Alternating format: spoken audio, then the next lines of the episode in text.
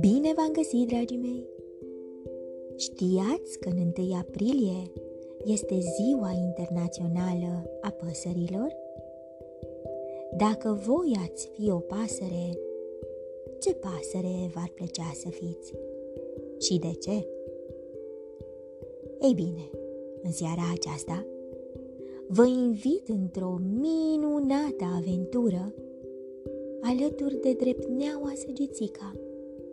Ea va fi ghidul vostru și vă va ajuta să descoperiți secretele minunatei lumi a păsărilor. Din cufărul meu cu povești, am ales pentru voi povestea Viața secretă a păsărilor. Scrisă de Moira Butterfield, cu ilustrații de Vivian Meinecker, tradusă de Cristina Muică, editată de editura Univers Enciclopedic Junior. Sunteți pregătiți de o nouă aventură? Haideți să pornim! Eu sunt Drepneaua Săgețica și vreau să îți arăt cum este să fii pasăre.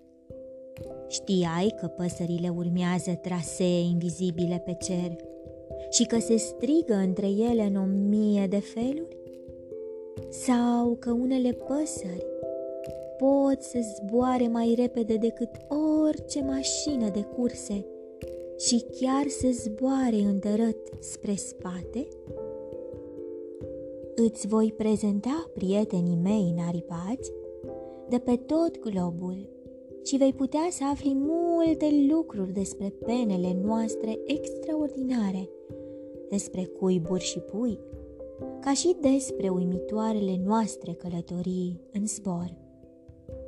Îți voi spune și o serie de povești cu păsări, din diverse ținuturi apropiate sau îndepărtate.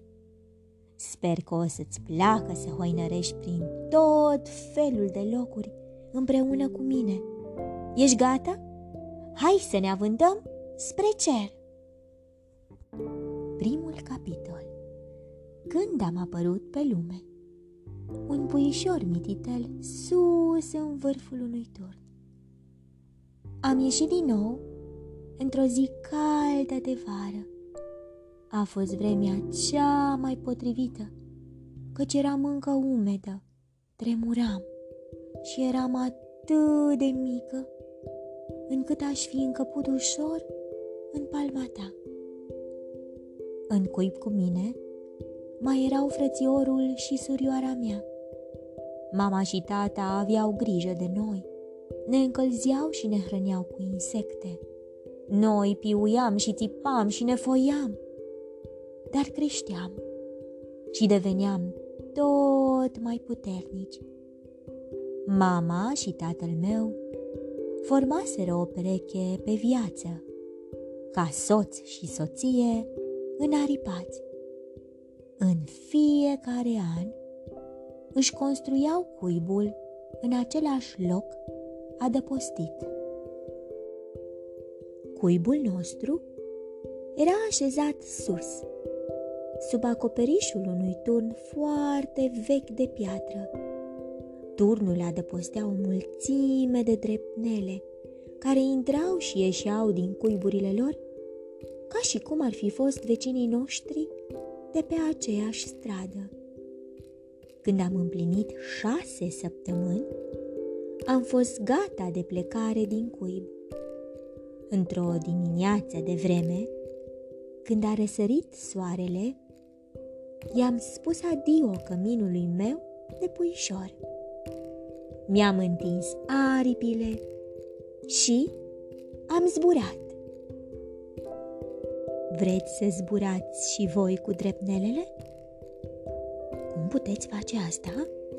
Ei bine, puii de drepnea fac flotări sprijinindu-se pe vârful aripilor ca să devină mai puternici. Capitolul 2 Totul despre noi, din vârful cozii până la gheruțe.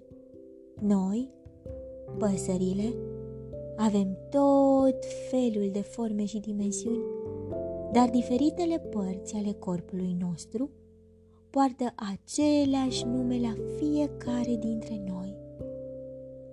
Deasupra ochilor am niște perțe poși care au rolul de a atenua strălucirea soarelui. Eu pot să schimb înclinarea perilor ca să formeze un bun ecran protector. Dintre păsări, struții sunt cei care au cei mai mari ochi.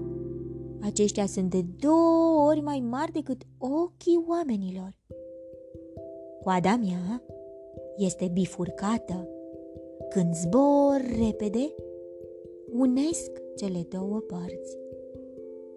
Unele specii de pasări a paradisului au cozi foarte lungi, mult mai lungi decât corpul. Ciocul meu este scurt și moale. Unele păsări au ciocuri mult mai mari și mai puternice decât mine. Picioarele mele sunt foarte scurte, dar foarte puternice. Le strâng sub corp atunci când zbor. Eu am patru degete cu ghiare destul de ascuțite ca să mă pot ține de ziduri. Aripile mele sunt lungi și ascuțite în formă de mici lame tăioase cu care îmi croiesc drum prin aer. Oasele mele sunt foarte subțiri și goale pe dinăuntru. Ele mă ajută să am un corp super ușor. Cum zbor eu? Ei bine, când aripile mele împing înainte, aerul de sub ele mă ridică în sus. Eu pot să schimb poziția aripilor și a cozii când vreau să planez sau să fac o întoarcere. Când înaintez foarte repede, aripile mele sunt trase înapoi. Noi, drepnelele, putem să dormim în timp ce zburăm.